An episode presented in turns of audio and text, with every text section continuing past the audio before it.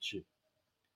Hoje é 16 de dezembro de 2022 e está começando mais uma edição do programa Outubro. Eu sou Haroldo Seravo Cereza, diretor de redação de Ópera Mundi, e nesta sexta-feira estarei excepcionalmente substituindo Breno Altman, nosso apresentador titular, que está em viagem a trabalho no exterior. Outubro é apresentado em três edições semanais, segundas, quartas e sextas, sempre às 19 horas. Cada edição tem um trio fixo de convidados, homens e mulheres de diversas orientações e gerações. Hoje teremos a participação de Vanessa Martina Silva, jornalista, mestranda do Programa de Integração Latino-Americana PROLAN da USP e editora da revista eletrônica Diálogos do Sul. Igor Felipe, jornalista e integrante do conselho editorial do jornal Brasil de Fato, da TV dos Trabalhadores e da Rede Brasil Atual. E José Genuíno, histórico militante da esquerda brasileira, ex-deputado federal e ex-presidente do Partido dos Trabalhadores. Em nome de Ópera Mundi, cumprimento os três convidados dessa noite e passo a primeira pergunta da noitada. De acordo com muitos analistas, a imprensa monopolista passou a ofensiva contra o governo Lula antes mesmo que a nova administração tivesse início. A pressão dos principais veículos de comunicação em favor da política econômica neoliberal, derrotada nas urnas, é crescente e talvez alarmante. Novamente estaria se armando a mesma estratégia de cerco, desgaste e desestabilização do primeiro ciclo de presidentes petistas, como reagir a essa ofensiva? Eu começo pela Vanessa. Seja bem-vinda. Obrigada, gente. Muito boa noite. Final de ano, geral aí nas compras da firma hoje, né? Bom, é, vamos lá. Tema muito importante esse da imprensa. É, primeiro, teve uma devassa aí, né? A gente, no jargão jornalismo, chama de passaralho na Folha de São Paulo, ou seja, vários colunistas e jornalistas foram demitidos e existe é, essa tese de que exatamente seria uma reorganização aí da, do jornal em torno, uma rearticulação em torno da, da de uma direita mais é, conservadora. Por que isso? Pelos nomes que foram demitidos, né? Teve a demissão da Marilene Pelinto, do Gregório do Vivier, do próprio Jânio Freitas. Então, preocupa demais porque a pressão já era esperada, né? A gente até já falou aqui no, no, no outubro que o governo Lula não teria a tal da lua de mel, que aí supostamente uns seis meses, que é um período em que a imprensa está ainda sentindo o governo. Esse período nunca existiu, até porque Lula já está governando antes de tomar posse. É, então, é, e como enfrentar isso não tem outro remédio, não tem outra receita que não a que a gente já vem adotando desde 2016, é antes disso, que é uh, o fortalecimento da imprensa independente, o fortalecimento de vozes colunistas, jornalistas da imprensa independente, desses jornais, inclusive alguns desses jornais com, da mídia independente com mais estrutura chegaram a abarcar jornalistas que foram demitidos é, da, dessa imprensa hegemônica em outros momentos mas a gente sofre com falta de recursos. Então, é, muitas dessas figuras são pessoas que a gente chama de cabeças brancas, ou seja, pessoas mais velhas, com mais experiência, e que, obviamente, têm um salário maior. Então, a dificuldade para que a imprensa alternativa consiga trazer esses nomes é, é imensa. Então, mal consegue pagar estagiário, entende? E essa é a demanda. É, segue o desafio que a gente vem travando aí desde, como eu disse, desde 2006, mas antes, inclusive, um desafio de fortalecer a imprensa independente e que essa imprensa independente também seja mantida nos moldes, em moldes diferentes desse, que não corte trabalhador para cortar gastos, né? E é isso, é um puta de um desafio que a gente aqui, Opera Mundi, Diálogos do Sul, Brasil de Fato e outros veículos de imprensa estamos seguramente comprometidos com isso. Tá certo. Igor, você que também é jornalista e atua na imprensa independente, que você, como você vê essa situação? Você vê esse cerco? Boa noite, Haroldo. Boa noite, Vanessa. Boa noite, Nuino e todo o público aqui do Opera Mundi. Eu vejo sim, Haroldo. Me parece que acabou a lua de mel de parte da chamada frente ampla do setor à direita com o presidente Lula e com as forças populares. Acho que é preciso compreender que essa frente ampla que se formou, ela se formou pelas contradições geradas pelo governo do Bolsonaro. Mas nunca houve uma frente ampla do ponto de vista programático, tanto do diagnóstico como das saídas para a profunda crise que o Brasil enfrenta. Então, acho que do ponto de vista da defesa da democracia, contra os arrombos golpistas, os ataques do bolsonarismo, como que a gente viu no dia da diplomação do Lula na Polícia Federal, próximos ao TSE. Então, ali existe uma unidade contra é, o golpismo. Né? Mas em relação ao programa para enfrentar a profunda crise brasileira, isso não existe unidade, né? Então, as forças, um determinado segmento das forças neoliberais, apoiaram o Lula por contradições com o tipo de governança do Bolsonaro, mas não apoiam as, as mudanças políticas e econômicas que estão no programa do Lula. Então, para enfrentar essa situação, Haroldo, acho que primeiro é preciso consolidar um polo de esquerda dentro dessa frente ampla para fazer os enfrentamentos políticos e ideológicos em torno de um programa de mudanças sociais.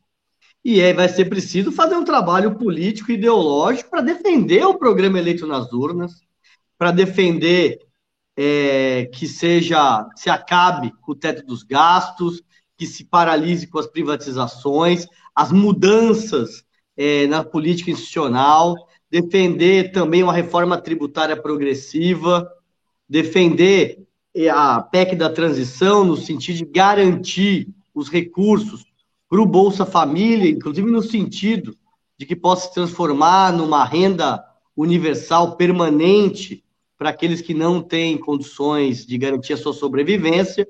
Então, para essas medidas, é, as forças populares, o campo democrático popular vai ter que defender.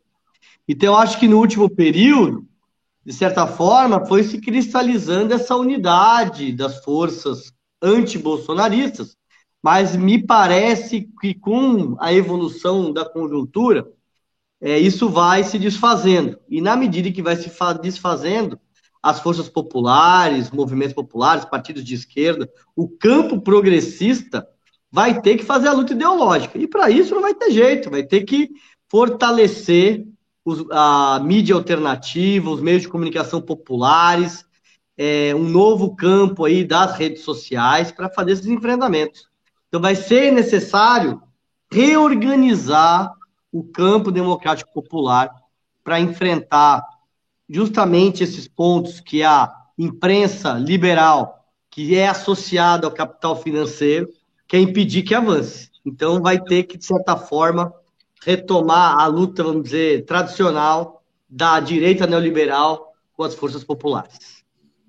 Genuíno, a palavra é sua. A, lua de mel, a, a lua de mel acabou antes da noite de núpcias, é isso?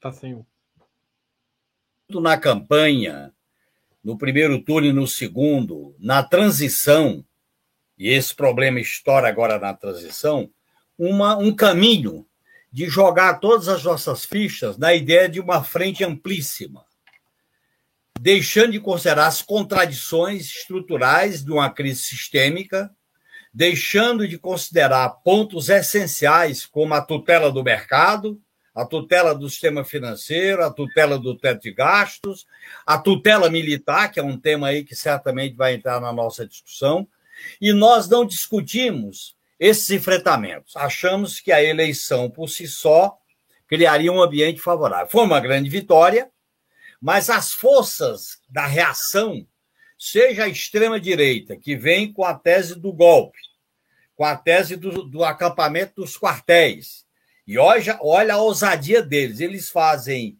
um vandalismo em Brasília e, e, os, e nem, ninguém é preso. E eles voltam para o acampamento no Forte Apache.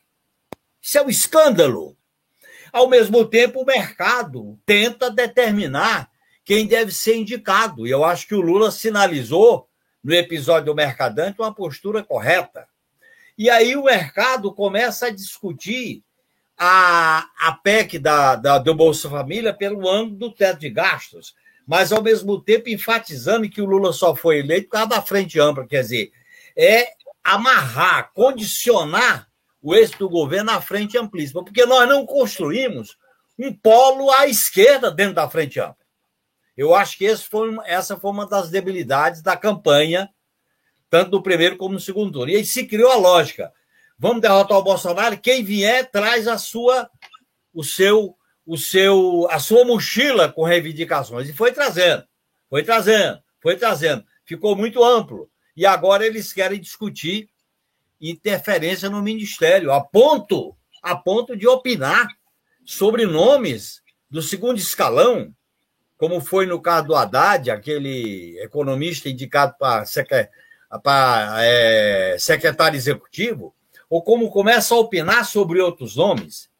E a, e a questão mais, portanto, nós temos que tirar a seguinte conclusão: tem que haver enfrentamento democrático. É no, nos meios de comunicação, no debate político, no papel do Lula, nas ruas, por isso que eu acho que é muito importante a gente ocupar Brasília, e o Lula está correto em convocar a população para a comemoração da posse. Eu acho que o PT não devia ter saído das ruas tão facilmente como saiu. A gente criou um condicionamento naquela transição como se fosse uma, uma, um, grande, uma, um grande congresso que todo mundo ia lá botar suas pautas e os seus nomes. Foi uma certa ilusão que a gente ia ter uma transição tranquila. Não é tranquila. Está sendo uma transição barra pesada, o que eles fizeram na diplomação do Lula e as ameaças que eles continuam fazendo. Você viu ontem, e eu não podia deixar de registrar, o documento do Gabinete de Segurança Institucional, tão bem comentado pela jornalista Denise Assis, em que eles colocam exigências, chantagens em relação ao tratamento dos militares, em relação a não ter punição, em relação a, não criar clima de agitação, em relação a nem pensar em mexer no 142, nem pensar em mexer na formação, impondo uma tutela. E por que, que eles ousam fazer isso? Porque houve um acordo da transição com a cúpula militar. Acordo esse que certamente, eu não sei os termos da reunião que teve hoje do Lula com os futuros comandantes militares.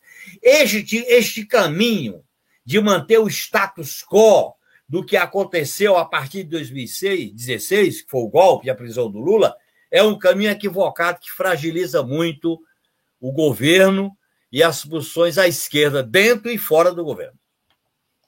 Tá certo. Vamos para a segunda pergunta de hoje sobre o Congresso. Pressionado por Arthur Lira, que ameaçava criar problemas, que ameaça criar problemas para aprovar a PEC de, da transição, a imensa maioria de parlamentares do PT e dos partidos de esquerda votou favoravelmente a novas regras para as emendas do relator, o chamado orçamento secreto. Essas novas regras tornam o orçamento secreto mais transparente e mais proporcional, mas garante a sua continuidade. Qual é a avaliação de vocês a respeito desse voto? Dessa vez começa o Igor. Haroldo, acho que a gente precisa considerar que a correlação de forças no Congresso Nacional é bastante desfavorável para as forças progressistas.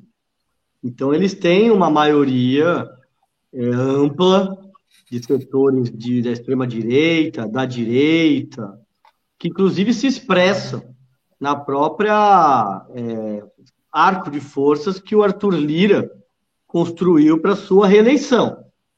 Então, me parece que não havia condições, de fato, de enfrentar e derrotar o orçamento secreto, até porque eles transformaram esse debate numa causa de, da autonomia do legislativo, né?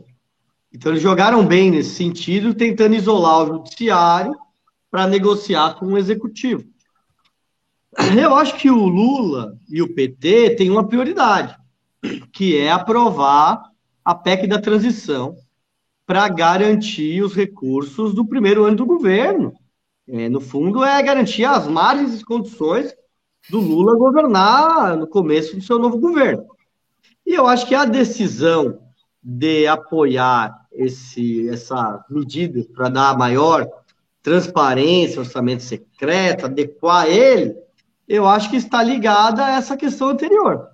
Se a prioridade é aprovar a PEC da transição, então vai se fazer um acordo com o Arthur Lira e com as forças que o sustentam para garantir a manutenção do orçamento, agora menos secreto do que era antes, e garantir a aprovação da PEC da transição. O que eu acho é que tanto o PT como o conjunto das forças de esquerda deveriam deixar claro isso. Olha, nós temos uma posição contrária a esse tipo de artifício, porque ele é, vai contra o pacto federativo e as atribuições do executivo passam para o legislativo. Nós somos contra, mas a nossa prioridade é aprovar a PEC do Bolsa Família, que garante recursos para cumprir as promessas de campanha. Então, eu acho que o tipo de governabilidade ela tem que ter uma transparência para que a sociedade possa participar, possa opinar e saiba que se houve algum tipo de é, acordo, quais eram as posições das partes e quais eram as posições das forças progressistas. Então, acho que isso falta para que a sociedade possa se apropriar, possa debater e possa participar. Quando a política vai para os acordos de gabinete, a situação é sempre ruim para as forças populares, porque isso impede que a sociedade se posicione. E eu acho que nesse caso tinha que ter tido um debate mais aberto com a sociedade para colocar o que, que, estava em jogo nessa posição do PT. É, genuíno. Olha, eu já tive a oportunidade de opinar nesse nosso programa sobre os termos da negociação com o Arthur Lira. Eu acho que nós valorizamos demais, aceitamos o jogo colocado pelo Arthur Lira. Em primeiro lugar, é correto negociar a tramitação da PEC do Bolsa Família, porque é, é mexer com o teto de gasto para garantir a, o atendimento das, da população mais carente e mais pobre. Agora, nós, nós apressamos em manifestar o apoio a ele. Eu acho que a gente apressou a gente podia ter defendido o critério da proporcionalidade. O maior partido, a maior coligação, indica o presidente, sem necessariamente a gente expressar esse apoio. Segundo, sobre o orçamento secreto, a gente devia ter dito o seguinte: olha, ele está no âmbito do Supremo Tribunal Federal, não é de competência nossa, nós temos uma posição contrária ao orçamento secreto, vamos esperar as resoluções ou a resolução do superior do Supremo Tribunal Federal eu acho que a gente deveria ter marcado melhor a nossa posição, porque o Arthur Lira, em nome da aprovação da PEC do Bolsa Família, ele está colocando na conta do PT parte da, né, da, do orçamento secreto e da sua própria eleição, a reeleição dele para presidente da Câmara. Eu acho que a negociação devia ter sido mais cuidadosa, mais precisa em relação ao presidente da Câmara, considerando a pessoa que é, o deputado que é, o Arthur Lira, considerando a sua base de sustentação, que é da direita mais fisiológica, considerando que ele não é uma liderança de confiança, não é uma liderança como, por exemplo, com o perfil do que é o presidente do Senado, a gente devia ter tido mais cautela nas negociações com Arthur Lira. Isso tinha a ver com essa votação sobre o orçamento secreto. Eu acho que essa coisa não está bem resolvida. Eu assisti hoje algo que não me atende do ponto de vista democrático.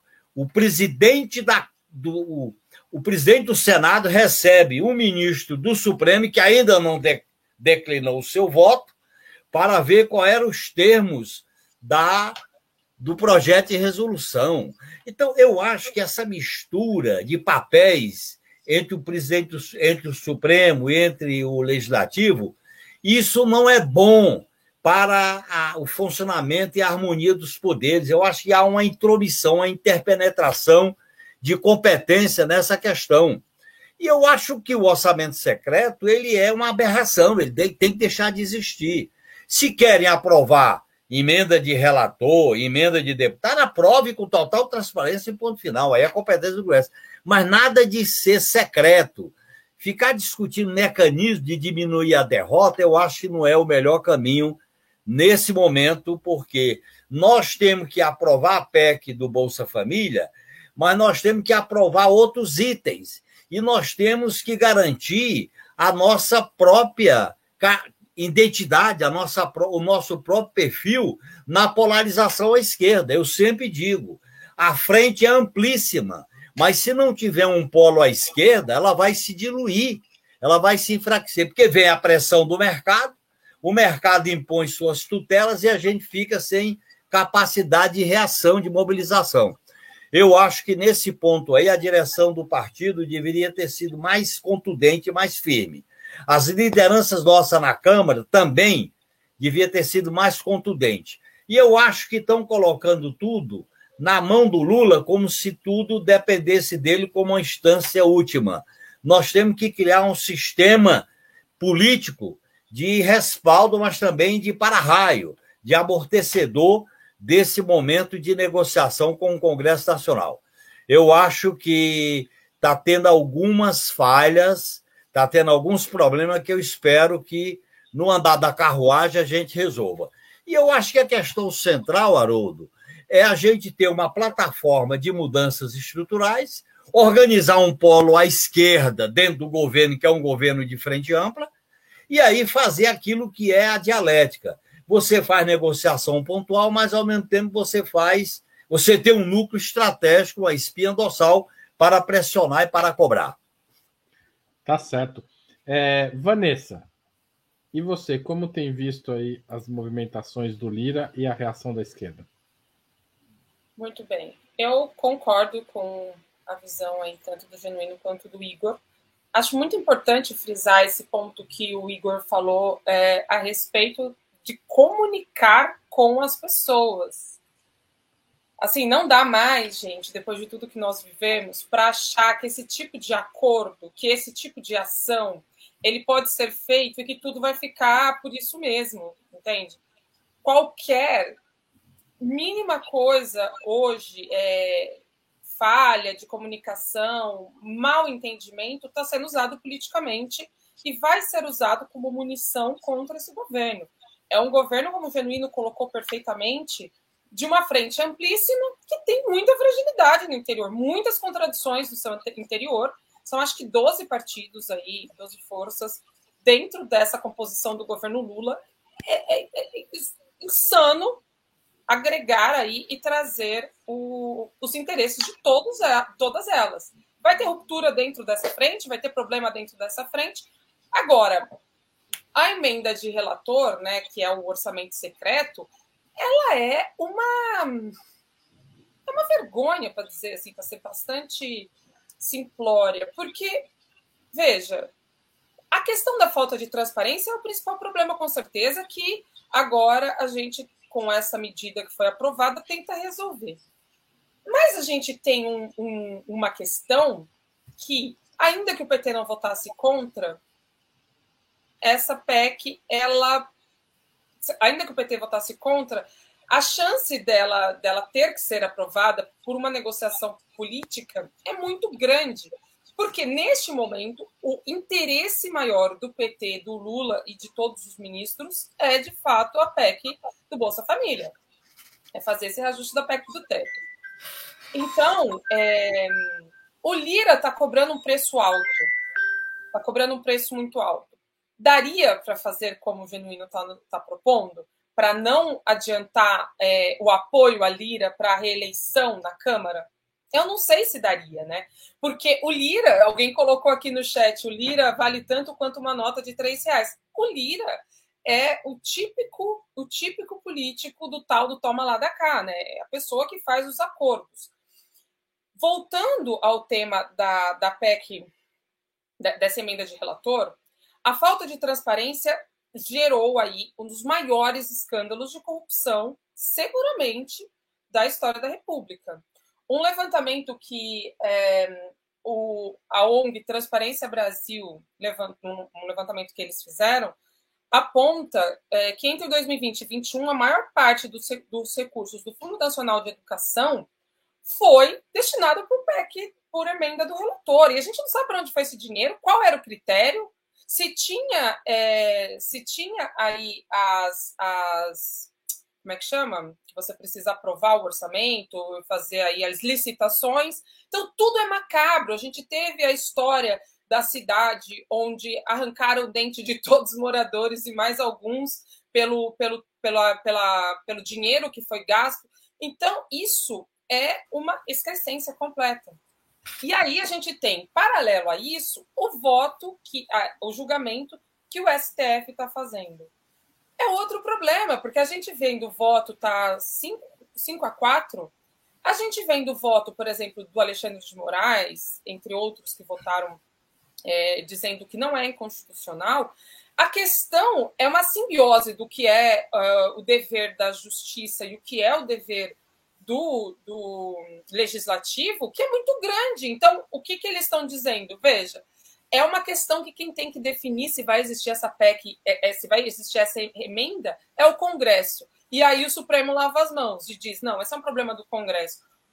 O, juri, o, o Supremo está se metendo tanto em temas políticos, mas tanto que, veja, tem essa situação que você coloca, ministro do Supremo se encontrando com o Lira para fazer um acordo para ver como é que vai ficar a votação do Supremo, para ver se vai derrubar ou não. É, então, assim, é uma imoralidade tamanha e a questão passa por terem, teremos força para derrubar isso? Ou, de novo, o Lira vai ser mais forte que o governo e vamos ter aí um, né, uma, uma, uma um presidencialismo meio que frouxo em que beira o parlamentarismo com essa força que o Congresso tem tomado no, no governo Bolsonaro.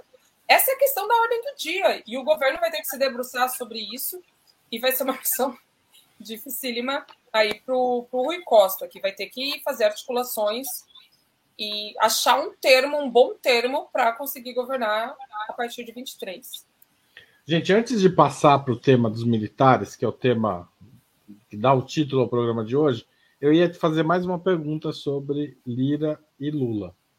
Qual vai ser a hora em que vai ser possível enfrentar a Lira? Será possível isso dentro do parlamento e qual o meio? Precisa ser resposta rápida, senão a gente vai perder o controle do tempo. É, mas eu vou seguir a mesma ordem da pergunta original. Igor, um minuto, Genuíno, um minuto, Vanessa, um minuto. Haroldo, eu acho que a lógica que o governo tem tocado é de não enfrentar o Lira, é tentar buscar pontos de é, consenso e negociar os termos. E aí vamos ver até o nível que isso vai chegar. Porque o Lira, por exemplo, no primeiro momento, ele não, tava, não se demonstrou interesse em ter postos no governo, agora já quer ministérios para a turma dele, já quer postos no governo. Então, a tendência é isso se agudizar. Por isso que esse momento atual tem que ter muita transparência. Porque quando chegar esse momento, a sociedade tem que estar ciente de que o governo tentou, de todas as formas, dialogar com o presidente da Câmara e que não foi possível. Então, é, eu acho que é um pouco esse o rumo e tentar levar no limite para quando romper ter força para enfrentar. Mas a situação é difícil, porque como eu coloquei anteriormente, eles têm a maioria dos deputados federais. Por isso que essa governabilidade tem que estar nas ruas, mobilizada para enfrentar é, a direita, evitar a extrema-direita, é, enfrentar o, o centrão e dessa forma conseguir sustentar o governo, porque a, a correlação de forças é muito desfavorável. Genuíno, só para o seu tempo complementar, um minuto. A negociação com o Lira tem que ser pontual caso a caso, fazer uma negociação que o englobe como participante do governo e que envolva a legitimação da sua candidatura e etc., eu acho que é um equívoco. Vamos negociar ponto a ponto. Não podemos considerar que o líder seja da nossa base. É a negociação pontual, é a negociação fatiada. A gente tem que primeiro ter um polo de um bloco parlamentar progressista na Câmara. A partir daí, você vai marcando posição e negociando. fazer uma negociação. Eu acho que tem que mudar o sistema da negociação. Tem que marcar a posição, fazer algo pontual, porque aí você tem mais chance, mais governabilidade para que a, o PT, o prestígio do Lula e do governo Lula, não seja desgastado por essa liderança que já mostrou o que, que ela é nos quatro anos do governo Bolsonaro. Vanessa, seu tempo complementar. Um minuto. Muito bem. É... Bom, acho que o genuíno tem um pouco a agregar após a fala do genuíno. Com certeza é, é uma, tem que ser essa negociação aí ponto a ponto. E também, eu, é, eu acho que o começo do governo vai ser muito tenso, essa relação com o Lira vai ficar aí na, né, na, na, no estica, mas me parece que a tendência vai ser a normalização da, da questão do Congresso e do governo. O que, que eu quero dizer com isso? Que é, a gente vai ter aí um, um centrão se reacomodando durante o governo Lula. Ainda as coisas estão muito tensas, porque ainda é um. Gente, esse Congresso que a gente está tendo que lidar e que o Lula está tentando aprovar aí a PEC da transição, que é um absurdo, um... tudo isso é um absurdo. Mas esse Congresso é o Congresso que trabalhou com Bolsonaro. Então teremos um outro Congresso, e esse novo Congresso vai ter que ser tratado com outras é, regras, com regras democráticas e do jogo que foi jogado pós a redemocratização do Brasil. E eu acho que o Centrão ele vai se acomodar e vai fazer esse, o movimento que sempre fez. Quando for interessante para a base, quando for é, quando eles tiverem aí ganhos de capital político, eles vão votar com o governo, com certeza. E, e, e, e aí o Lira também vai fazer a composição. Mas vai ser um processo e acho que esse começo vai ser bastante difícil nesse sentido. Tá certo. Na semana passada, o presidente eleito tornou público que o seu ministro da Defesa será José Múcio Monteiro, do PTB, e que os oficiais superiores mais antigos serão indicados para os comandos do Exército, da Marinha e da Aeronáutica. Essa decisão evita que sejam passados compulsoriamente a reservas generais, almirantes e brigadeiros mais ligados ao bolsonarismo mesmo após essas indicações, interpretadas por muitos analistas como sinal de apaziguamento da relação com as Forças Armadas, o comando da Marinha resolveu conceder a medalha de mérito a Rodrigo a, a, a medalha de mérito Tamandaré a Rodrigo Constantino, notório bolsonarista e defensor de posições golpistas abre aspas, por grandes serviços prestados ao país, fecha aspas.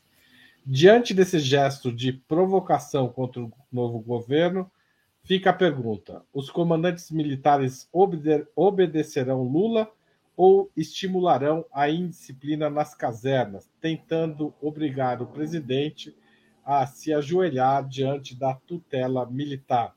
Genuíno, eles só obedecerão Lula se o Lula comandá-los.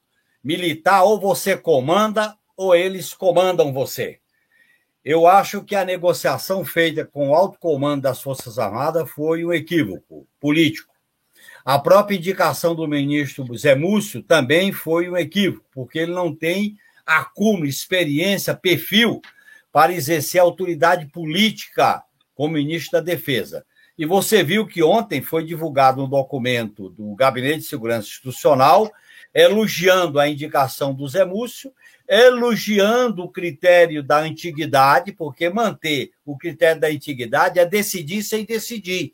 Você não contaria ninguém. Olha o que aconteceu na Colômbia. Eu acho que o presidente da República deveria ter definido o seguinte: comandantes militares que questionaram as urnas, que apoiaram o golpe, que não aceitaram o resultado das eleições não serão promovidos a comandante da Marinha, do Exército da Aeronáutica. Não, não se trata de perseguição, é de atitude política que contrariou a Constituição. Segundo, tem que haver uma, uma disposição de abrir mão do que eles consideram o poder moderador. O poder é do presidente da República eleito pelo voto da soberania popular. Terceiro, indicar um ministro da Defesa com condições de mandar, condições de comandar.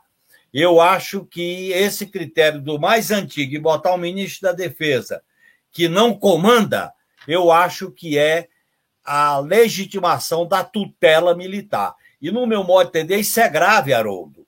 Igor e Vanessa, porque esses quatro anos do inominável não foram quaisquer para as Forças Armadas. As Forças Armadas militarizaram o Estado e militarizaram o governo. Segundo, eles ameaçaram a democracia. Terceiro, eles produziram o inominável e sustentaram o inominável, inclusive daquelas demonstrações do 7 de setembro em 22 e em 21. Pô, e outra coisa mais grave, eles se consideram, com a nota dos comandantes militares de dois meses atrás, como exercício do poder moderador, com exercício do mito do poder moderador. Essa é uma questão crucial da luta democrática. As Forças Armadas sempre se constituíram com esse mito do poder moderador, com base no artigo 142, que é lei e ordem, que vem desde a Constituição Republicana de 91, com base na ideia de que é o problema é interno, é a lei e a ordem, o, é, é, tem inimigo interno, não há um arejamento para discutir o que, que é uma política de defesa e de soberania nacional. E eu lamento que nessa questão da, da direção política das Forças Armadas, a gente não tenha avançado. A gente repetiu a lógica de 2002. 2002 era diferente de 2022. Mesmo em 2002 foi errado. Quando teve a crise do Albuquerque com Viegas e ficou o ministro e ficou o comandante do Exército, o governo Lula, no meu modo de entender, deveria ter agido de outra maneira. Então, eu acho que essa tutela, esse predomínio, essa prerrogativa de monopólio da pátria, monopólio da, da do nacionalismo, monopólio da, do patriotismo, é um equívoco que representa uma autonomia, um espírito de casta e que eles estão acima de tudo e de todos e dão a última palavra é uma espécie de tutela militarizada da República. E, lamentavelmente, nós não enfrentamos essa questão agora, nessa transição que está mais parecido na área de defesa com a continuação. Vanessa. É, falar depois do genuíno aqui é uma. Bom, Zé Múcio. Estamos tentando digerir é, algo muito indigesto. Agora, eu muito tenho refletido sobre a questão, não sou especialista em tema militar e fui recorrer a quem é, né? Então, eu tenho aí escutado muito o Manuel Domingos Neto, que deu entrevista do Breno no Opera Mundi, deu entrevista também na Diálogos do Sul, e tem falado aí com muitos veículos progressistas, e a visão dele é que, óbvio, o chefe su supremo das Forças Armadas, que é o presidente da República, tem que exercer o seu poder, exercer a sua liderança e exercer o comando sobre a tropa. Agora, e, e eu estou de acordo com tudo que o Genuíno disse, tudo, absolutamente tudo. O que, o que me traz aí a reflexão é que nós não estamos no momento qualquer da nossa história. Nós não estamos vivendo uma transição padrão. O movimento de golpistas dentro dos quartéis é absurdo. E aí uma das falas assim que eu achei bastante preocupante do Domingos Neto é quando ele fala, quando questionado a respeito da, dessa ideologia, dessa mentalidade golpista é, e de que eles são justamente esse poder é, moderador, essa mentalidade é a predominante. Então, o, pro, o problema é muito maior. O problema é, é assim, o, o buraco é muito mais embaixo. E me parece que essa saída do Lula, que não é, é a melhor, quer dizer, eu não estou em condição de dizer se é a melhor, mas que não é a mais desejada por nós, mas nesse momento eu estou tendendo a acreditar que foi a mais correta no sentido de não tensionar mais os caras foram em Brasília em ato golpista, terrorista, e precisa ser dita a palavra, terrorismo doméstico. Nenhum manifestante tem botijão de gás para botar fogo em rua, cara. Então, o que aquilo, o que aconteceu foi terrorismo, planejado, articulado. Há indícios de que essas pessoas estavam no tal do QG do Exército e que saíram de lá. Então, isso é gravíssimo. Então, qual é a chave para esse imbróglio, para esse problema? A chave está no Flávio Dino. Flávio Dino vai ter a responsabilidade de fazer o que Múcio não será capaz de fazer que não foi indicado para fazer, que é essa limpeza com uma ação juridicamente amparada. E não dizer você apoiou o golpe, você é bolsonarista de forma arbitrária para tirar general. Porque isso faria com que o tensionamento da sociedade se agravasse. Agora, se a justiça age como tem que agir e coloca as pessoas na prisão como tem que fazer e tira generais e comandantes do exército como tem que agir e como tem que fazer, com respaldo jurídico e fazendo aí da maneira um, mais resguardada possível, eu acho que o efeito vai ser muito maior e é, o, o didatismo também, como para ficar demarcado que serão punidos. E aí, repito, e encerro com isso: nem perdão nem anistia para os golpistas que atuaram aí desde 2018 para derrubar, desmoralizar e destruir a nossa democracia. E esse é o papel do Flávio Dino, um papel imenso. Espero que ele esteja à altura e cumpra com esse desígnio. Igor, é a sua vez. Como você avalia essa situação e quais alternativas é possível enxergar? Haroldo, o Lula ele tem, vamos dizer, no curto prazo, acho que três enfrentamentos que vai precisar fazer.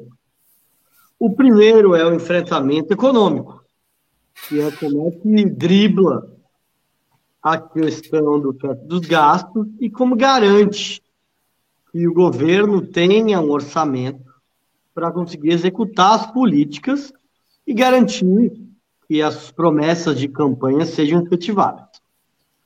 O segundo é a relação com o Congresso Nacional fundamentalmente com o Centrão.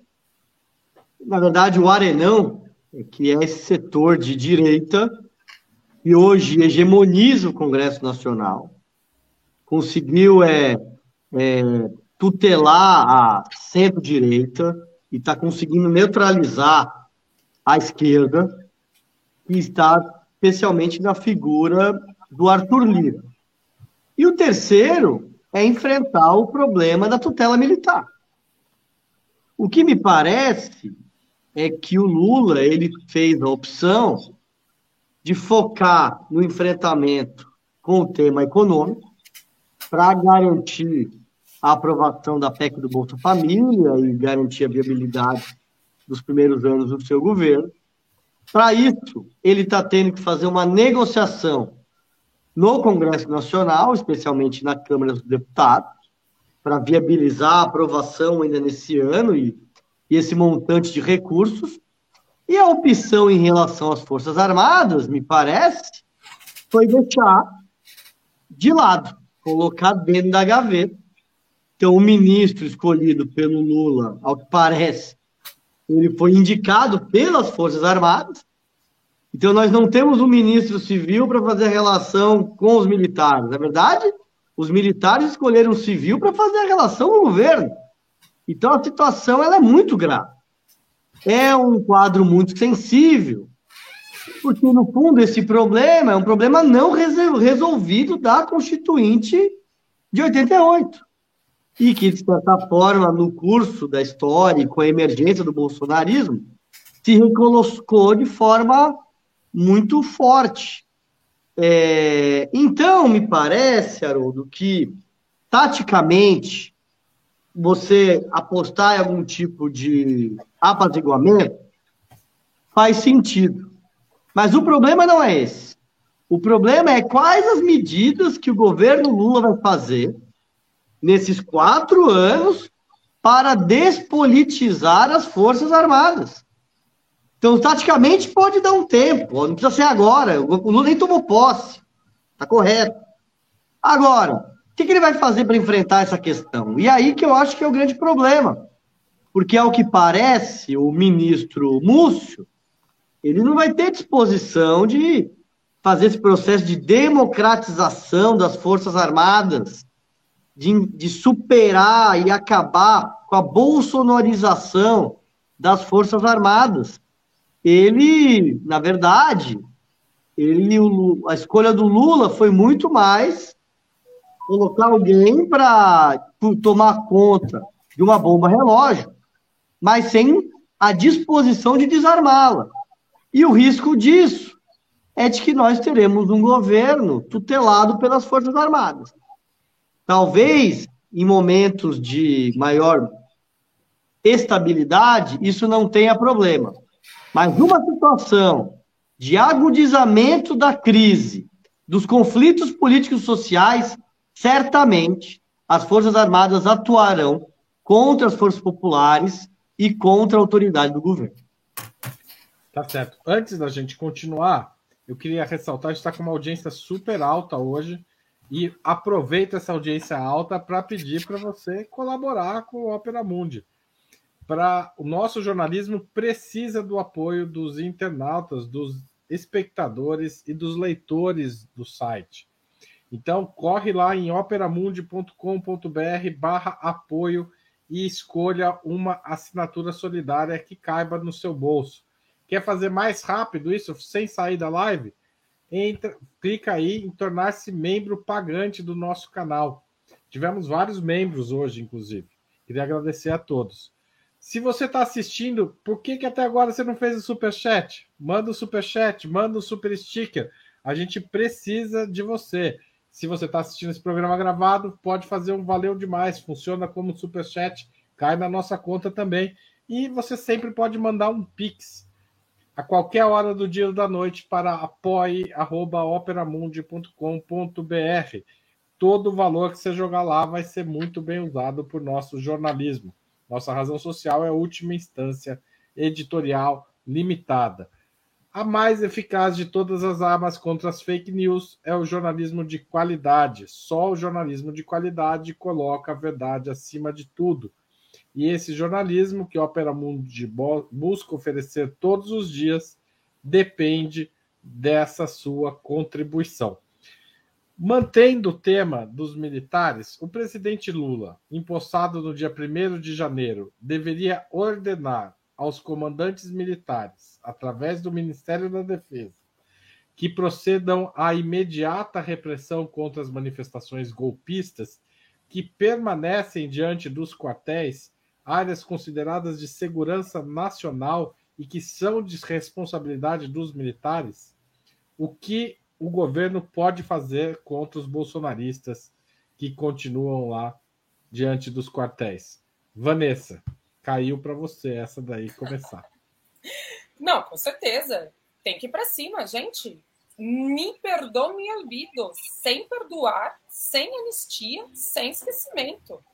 Essas pessoas que estão na frente dos quartéis, é, eu, é, é, é o que eu, retomando o que eu estava dizendo antes. Se existe aí uma, uma ação da polícia e tal, é, a gente pode ter aí um, um tudo que eles querem, na verdade, vamos botar as coisas, já estamos aí no final da noite, vamos botar as coisas né, evidentes. Tudo que eles querem é um corpo para fazer de mártir e para conseguir aí mobilizar ainda mais a, a base deles.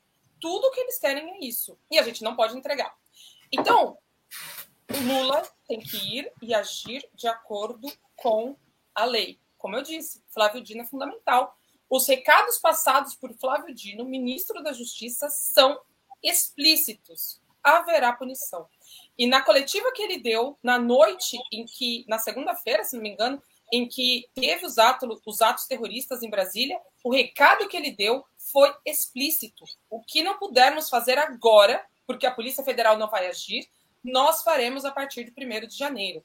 E o que também já começa a ser ventilado aí nos meios né, bolsonaristas, bolsonarianos, etc., é que o próprio Exército já está se mobilizando é, e já está é, articulando como retirar essas pessoas a partir de janeiro. Então, eu acho que complementa as duas perguntas anteriores essa, porque do jeito que a gente é, vê muitas vezes, parece que essa ideia do Múcio foi uma, um tiro no pé, que tudo saiu mal, mas não, veja, os, os comandantes já desistiram de renunciar, de sair do posto dia 23 de dezembro, que é o que estava se ventilando, que seria um ato de insubordinação contra Lula, dizendo que não aceitariam a liderança dele, que não aceitariam o comando do presidente, e então iríamos ficar aí do dia 23 até a posse, né, até o dia 1 sem comando das Forças Armadas, uma coisa absurda, uma excrescência que nunca foi vista. Isso já apazigou. Então, é, alguma coisa o Múcio está fazendo, e eu acho que ele está trabalhando também, como todo mundo nesse governo que está trabalhando basicamente de graça. E a outra coisa é essa sinalização da caserna vários, vários deles já sinalizaram uh, o respeito à, à, à eleição, que não vão embarcar, que não embarcaram, na verdade, não embarcaram com o Bolsonaro. E, por fim, uma outra avaliação que eu acho que também é pertinente é que a gente está jogando muita força, nas, na, muita, enchendo muita bola das Forças Armadas. E há um questionamento que me parece bastante legítimo sobre a capacidade que eles têm real de bancar um, um golpe ou de bancar é, uma ação mais efetiva. Eles não tiveram, Bolsonaro não teve apoio de nenhum setor, a não ser aí setores específicos nas Forças Armadas. Não teve setor da mídia, não teve setor amplo no empresariado e um setor da, da, da sociedade minorizado aí, minoritário. Então, é, por fim, é isso. Tem que reprimir sim, não sei se a palavra é reprimir, mas tem que tirar essas pessoas. E aí, só concluindo muito rápido uma coisa que eu lembrei agora, o Dunk, que é aquele psicanalista que da USP, é, acho que é Dunk o nome dele, que é muito famoso e é muito interessante, ele fala que o que a gente está tá vendo com, com essa ação dos Bolsonaros, Bolsonaro Dunker, obrigada. O que, o que a gente está vendo é como se fosse uma loucura coletiva. Então, existe um, um momento em que a loucura ela não é só individual, mas ela passa a ser de dois ou mais. E como fazer para tirar isso? Você precisa cortar o elo que os une a, aquele como se fosse uma seita, porque eles passam a agir como seita, e você precisa cortar o elo. E é isso que as Forças Armadas terão o dever e certamente farão a partir de 1 de janeiro. Vão cortar o elo com esses setores. E aí também vai ficar muito fácil de tirar esses generais que é, apoiarem, que forem contra. Então pode ser que também uma uma, uma ação para deixar para agir quando já tiver com a coisa mais arrumada, digamos assim. Tá certo. Vocês estão um pouco indisciplinados com o tempo hoje, mas tudo bem. Aproveitem que o Breno não está aqui, eu sou mais leniente mesmo. Mais Igor, flexível. Eu sou mais flexível. Você, como você está vendo, você acha que tem espaço para exigir a saída dos manifestantes à frente dos quartéis a partir do dia 1 de janeiro? Olha, Haroldo, eu tenho dúvidas se o governo deveria lançar a mão de medidas repressivas, porque eu acho que isso pode ser justamente o que eles querem, que é ter esse conflito aberto, vítimas e eles conseguirem se manter em evidência e alimentar que existe um setor da sociedade que não admite o resultado das eleições e não aceita que o Lula seja presidente da República. Eu acredito que a via que está em curso, que é a repressão via ações do Judiciário, especialmente do Alexandre de Moraes, para identificar quem são as pessoas que estão financiando, identificar quem participa desses acampamentos, e cometem atos ilícitos, eu acho que isso é mais inteligente, porque coloca o conflito em duas instâncias é, do aparato do Estado que não nos diz respeito, não diz respeito ao governo. Eu acho que o que eles estão querendo é fazer um processo de agitação de que a eleição foi fraudada, de que o Lula não é o presidente legítimo. E me parece que no último período eles têm perdido força. E eu acho que nesse final do ano, com Natal, Ano Novo, eu acho que eles não vão conseguir sustentar essa turma. E me parece que eles estão especialmente lá no quartel-general em Brasília. Então, algumas informações que nós temos é que de fato tem um, um contingente, mas que também não, não tem conseguido ampliar, né? tem diminuído. Né? E às vezes, quando diminui, eles aumentam a estrutura, aumentam a barraca e dá uma impressão de que tem mais gente do que realmente tem. Então, me parece que com o passar do tempo, eu acho que isso vai perdendo força. Eu acho que se eles tomarem medidas, é, como fizeram no dia da diplomação, atos violentos, ações de terrorismo, isso tem que ser é, reprimido, criminalizado, as pessoas têm que ser é, presas, julgadas, condenadas. Mas eu acho que me preocupa, Haroldo, quando tem determinados precedentes que se cria, como a repressão ao acampamento, é, que pode gerar um precedente contra nós. Então, eu acho que vamos deixar com que o judiciário tome conta, e eu acho que o governo, quanto menos ele se meter nesse ponto específico, que é das mobilizações dos bolsonaristas, eu acho que é melhor. E vamos, na verdade, tem que ter um enfrentamento do governo em relação à bolsonarização das Forças Armadas. E, e sim tem que ser utilizado o termo da lei, para que as Forças Armadas sejam limpas dessa politização e cumprem o seu papel de Estado, que é a defesa nacional. Genuíno, palavra é sua. A gente deve usar o nome das coisas pelo que elas são. Em primeiro lugar, o bolsonarismo entrou nas Forças Armadas. E o que o governo Lula deveria ter feito é, na indicação dos comandantes, que é a atribuição dele, os que vão tomar posse depois do dia primeiro, comandante que aderiu ao bolsonarismo não serão indicados para a Marinha, para o Exército Aeronáutico como comandante. Ser oficial, defender isso aí, a gente vai combater ao mesmo tempo. Mas para comandar, quem é bolsonarista não pode comandar, porque a atribuição do presidente é indicar o comandante do Exército da Marinha e da Aeronáutica. Segundo, não se faz acordo com Forças Armadas em lugar nenhum do mundo. Nem na esquerda, nem na direita. Forças Armadas obedece quem manda. E quem manda não manda, eles vão mandar. O que eles mais gostam é ter um ministro da Defesa frágil que canta o hino nacional, hastia a bandeira e presta continência. E eles fazem aquilo que é da competência deles. Terceiro, eu acho que não é papel das Forças Armadas reprimir manifestações golpistas. Isso não. Isso é papel da polícia, é papel do Ministério da Justiça. É bom deixar isso bem claro. Eu Mesmo sou sendo uma área armada para lei e ordem. Não é papel das Forças Armadas, é Justiça e Polícia Civil. Agora, vamos ser claros entre nós. os atos de vandalismo em Brasília, feito por acampados, que praticaram tudo aquilo e voltaram para os acampamentos em frente ao QG, o que, que é isso, Haroldo? O que, que é isso? A polícia tinha que ter ido lá, não era só a polícia tinha que ter ido lá ter prendido eles lá em frente ao QG, o famoso Forte Apache. É isso. Então, quem vai prender esses militares não é o militar. Nós não podemos utilizar as Forças Armadas para repressão de tipo policial. Isso é atribuição da polícia.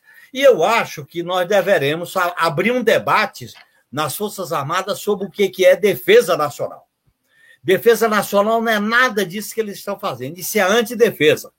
Defesa nacional é diminuir as vulnerabilidades do país e do povo. Defesa nacional é acesso à tecnologia sensível. Defesa nacional é cooperação com os países vizinhos. Defesa nacional é discutir as novas exigências da guerra moderna. Por exemplo, você tem a guerra na Ucrânia, e o que é que o mundo está discutindo? É o papel do espaço aéreo, dos mísseis e dos drones. E aqui nós estamos discutindo urna eletrônica e acampamento de lunático em frente aos quartéis. Isto é, a esquerda tem que denunciar isso com toda a contundência. Isso não tem nada a ver com defesa. Isso é a negação de tudo, nem de polícia. De polícia da época do, da, da, das milícias. É uma vergonha. Eu desculpe porque nesta matéria eu acho que a gente tinha que ter sido mais contundente. E eu acho, aí tem uma, viu, Igor? Aí eu só fazer uma observação. Diferentemente do mercado, diferentemente dos bancos, diferentemente do teto de gasto, diferentemente do Lira, nós estamos tratando com o poder armado. E quando o poder civil não se impõe perante o poder armado, o poder armado fica impune. E a pior coisa é o que aconteceu. Foi a transição da ditadura para a democracia manteve o purão da ditadura militar e eles voltaram depois. E aí, já que a Vanessa citou um antropólogo da USP, vamos usar uma outra coisa que é muito bem feita por eles. Quando o passado não passa, ele fica recalcado e volta à tona de novo. Foi o que aconteceu com esses militares que se vincularam com a tortura, com o desaparecimento. Olha, hoje eles extinguiram a Comissão Nacional dos Mortos Desaparecidos. Isso vem de quando? Lá da época da anistia, da época da transição. Portanto, por que, que não acontece isso na Argentina? Por que, que não acontece isso no Chile? Por que, que não acontece isso no Uruguai? Porque ali teve uma, uma explicitação. Uruguai, desculpa te interromper. O Uruguai, nesta semana, condenou é, envolvidos em, em, é, em repressão durante a ditadura. Claro, aqui houve, passar, aqui houve passar a mão na cabeça, é a, é a, saída pelo alto. Vamos mudar alguma coisa para que nada mude. E me preocupa que a gente esteja repetindo essa tradição da política brasileira. Nós não, parece que a esquerda tem medo de mexer um pouco com as forças armadas. Parece que a gente teme. E aí eles causam o pavor e a gente fica temendo. Por exemplo, eles dispararam, vai ter golpe, aí a gente diminui a intensidade das manifestações. Vai ter isso.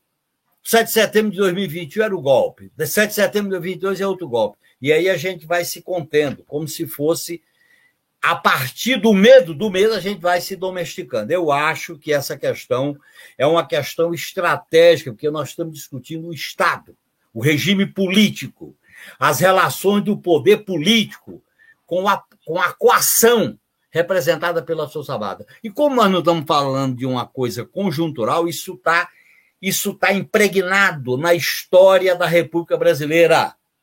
Desde 91, 34, 30, 37, 46, golpe de 64, a Constituição de 88 teve um impasse na votação do 142, que isso já foi divulgado. Portanto, e eu acho que nós não enfrentamos isso quando tomamos posse em 2003.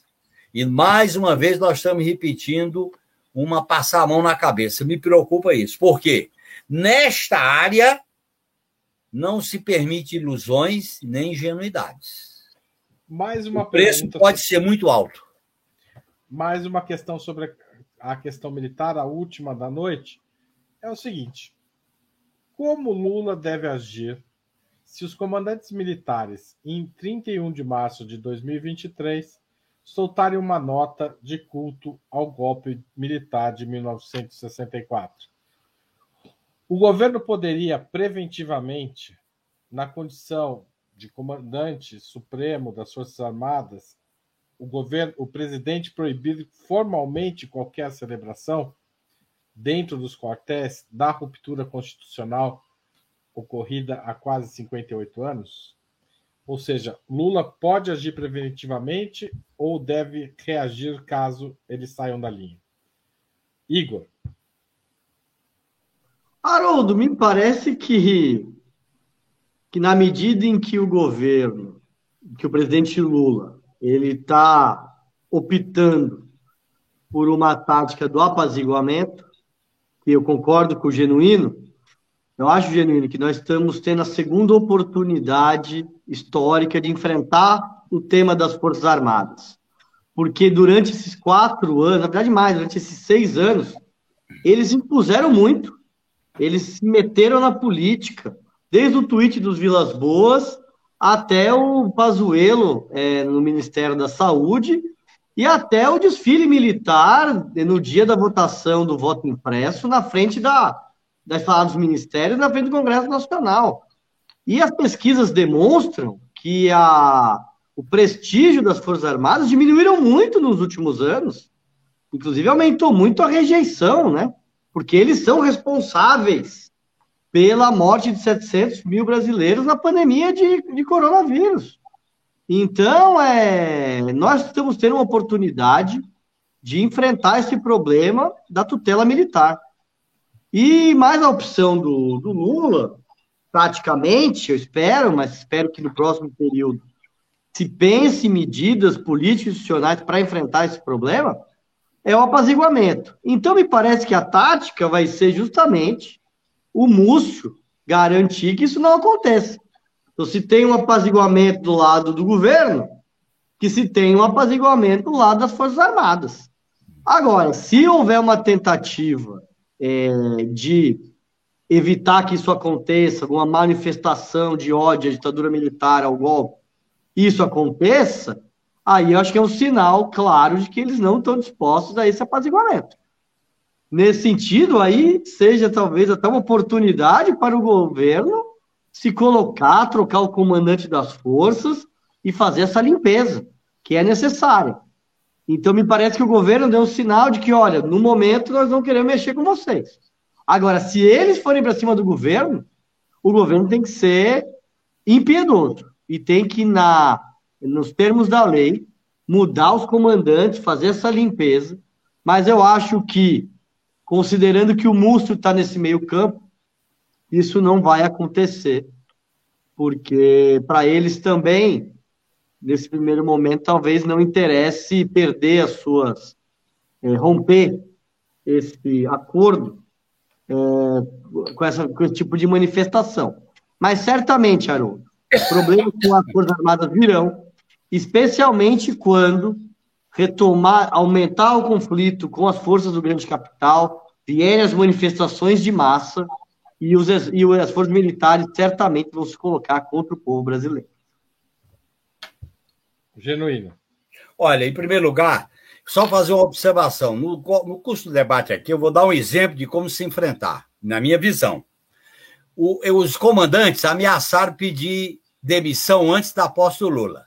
Aí a gente buscou, tudo indica, essa negociação. O que, que devia ter feito? Sai e assume o segundo. E vamos, dar, e vamos indicar o segundo. Ponto. É assim. Militar quer ser comandado. Militar gosta de quem dá ordem. Quando você não dá ordem, eles viram o ponteiro do relógio. Primeira coisa. Segundo, eu acho que é, eu, eu vivi essa experiência de 64 quando eu estava no Ministério da Defesa. O governo Lula e Dilma aconselharam o ministro da Defesa, na época eu trabalhei com o Jobim e com o Celso Amorim, a não ter comemoração do 7 de setembro. Inclusive, a crise do Jobim com Heleno, exatamente porque o Jobim disse: se você fizer o discurso de, de 64, pode ter punição. E aí, até hoje, eles não se dão muito bem. Eu estava lá no Ministério da Defesa. Portanto, o governo tem que ter uma posição clara. Não vamos. Tudo indica que vai desaconselhar, vai apaziguar. Agora, eu acho que vai ser um teste. No meu modo de entender, vai ser um teste. Eu acho que a gente devia ter enfrentado já agora. Por quê? E aí é minha opinião muito pessoal eu acho que eles foram longe demais. Eles esticaram demais a corda. Eles deram aval a um governo que é responsável pela morte de 682 mil pessoas. Um governo que destruiu, que está acabando com a Amazônia, está acabando com o Pantanal. Um governo desmoralizado internacionalmente. As Forças Armadas estão mais desgastadas agora do que na ditadura. E outra coisa, é bom deixar claro: eu participei da transição da ditadura para a democracia. Naquela época, eles cederam mais do que agora. Agora eles não estão cedendo nada. Naquela época, eles cederam um pouco. Mantiveram a tutela, mas cederam. Agora não estão cedendo nada. Eu acho que é preocupante, no meu modo de entender, e eu estou defendendo-me pessoalmente, estou levantando essas preocupações, porque eu vivi isso.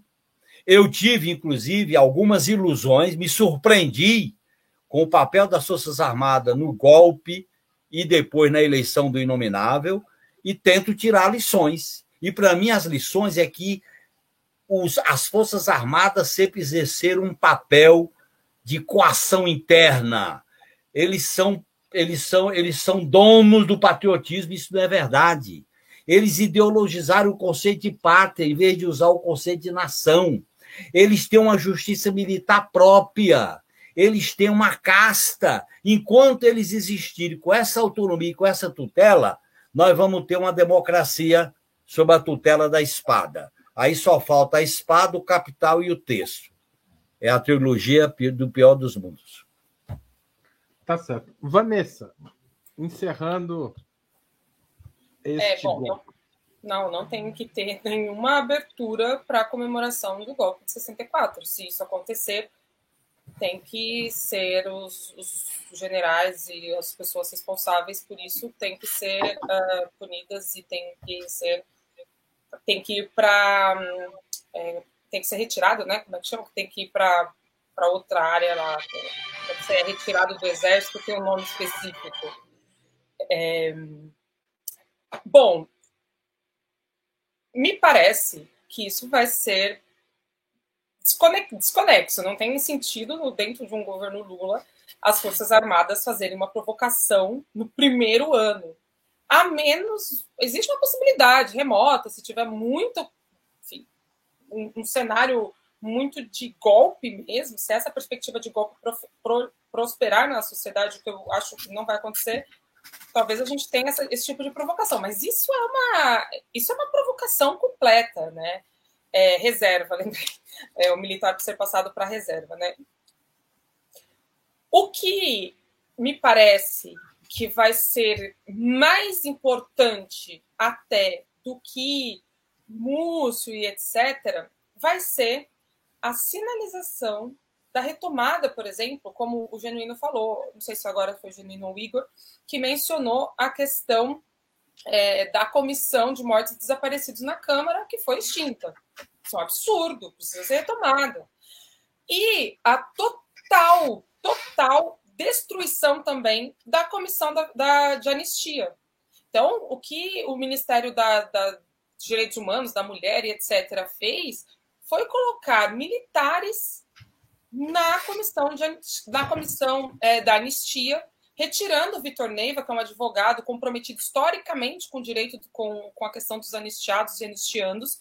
Então, retiraram o Victor, que estava presidindo a comissão, e colocaram pessoas deles. E o Victor denunciou, na época, toda sorte de, é, de irregularidades, de crimes que estavam sendo cometidos ali ao não e, e passaram a, a, não julgar os processos dos anistianos e simplesmente arquivar e dizer que não que as pessoas não seriam não teriam direito à anistia, o que é justamente um direito porque essas pessoas foram vítimas do Estado, vítimas de violência simbólica, de todo tipo de violência, tortura por parte do Estado, e o Estado tem que arcar com as consequências disso.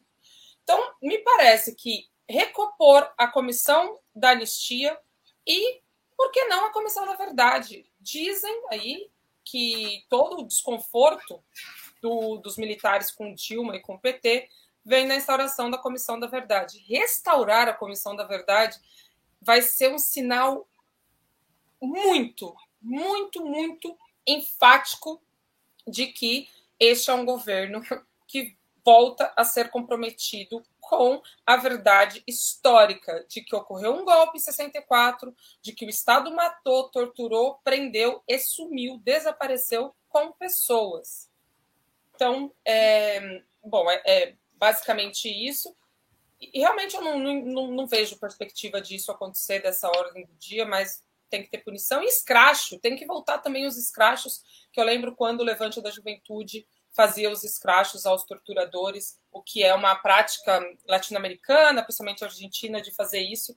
E essas pessoas elas têm que ser apontadas, elas têm que ter vergonha do que elas fizeram e não ter, não a gente ter essa sociedade que fica reverenciando o Ustra e, e clamando por, por golpe de Estado. Enfim, então é mais ou menos por aí que eu. Tá parece. certo. Estamos chegando ao fim de mais um programa Outubro. Eu gostaria de agradecer especialmente ao Fernando, que fez um super chat para gente, e ao, deixa eu pegar aqui o nome direitinho para não errar, novo membro do nosso canal.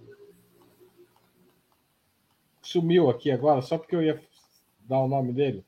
Tivemos um novo membro no canal. Queria agradecer a todo mundo que colaborou. O Manuel Jorge Tavares. Obrigado, Igor. Não o Igor que está aqui na tela, outro Igor que está fazendo a transição. É, nós precisamos do apoio para o nosso jornalismo e todo dinheiro que vem, pequeno que seja, colabora para a gente aumentar a qualidade. Antes de encerrar, eu queria falar sobre, sobre, com vocês rapidamente sobre uma outra batalha que acontece domingo. Um país europeu e um argentino e um sul-americano se enfrentam na final da Copa do Mundo. Pergunta rápida, pode justificar, tem um minuto cada um. Para quem vocês torcem e quem vocês acham que vai ganhar? O Genuíno começa dessa vez. Argentina, não tem a menor dúvida. Então, a me... você é Argentina e Argentina. Você torce para a Argentina e acha que a Argentina ganha. Exatamente. Messi e Argentina. Igor. Messi e Argentina. Muito bem. E Vanessa, seu palpite, sua torcida, seu sua torcida e seu palpite. É, eu vou justificar. Vou, eu vou de Argentina, vou botar a camisa do Boca e bora lá. Não sei se ganha, porque eu ando com uma onda de pé frio que tá triste. E aí, só fazer uma justificativa aqui para a galera que tá falando, ai, porque é, França é África, porque todos os jogadores são, a maioria, pelo menos, quase 90% da seleção é negra. França não é África. França foi lá, matou, colonizou essas pessoas. E veja uma coisa que eu não sabia: filho de imigrante na África, filho de imigrante uh, em, na França, não tem automaticamente a cidadania. Se você é filho, por exemplo, de congolês, se você é filho de angolano, de cabo-verdiano, que seja, você, a partir dos 18 anos, pode pedir o direito à cidadania francesa e nem sempre é concedida. Então, esses jogadores, na verdade, eles estão representando um país que não os quer a extrema-direita francesa ela é também assim categórica ao dizer que essas pessoas não são francesas. Então, sem choro nem vela para país colonizador. É Argentina, bora Messi, e é isso. Eu quero ver aquela grande festa no obelisco que eles sabem fazer muito bem e a gente vai vibrar junto. Tá certo. Chegamos ao fim de mais uma edição do programa Outubro. Conversei hoje com a Vanessa, com José Genuíno e com Igor Felipe. Temos um encontro marcado com os nossos convidados na semana que vem, no último programa do ano. Antes disso, voltaremos a nos ver nos programas outubro de segunda, dia 19 e quarta, dia 21. Vocês, quer dizer, voltaremos os espectadores e o Opera Mundi, porque o Breno volta ao comando do próximo programa. Obrigado a vocês, gente. Foi um prazer conversar com vocês e até mais. Tchau, tchau. Até.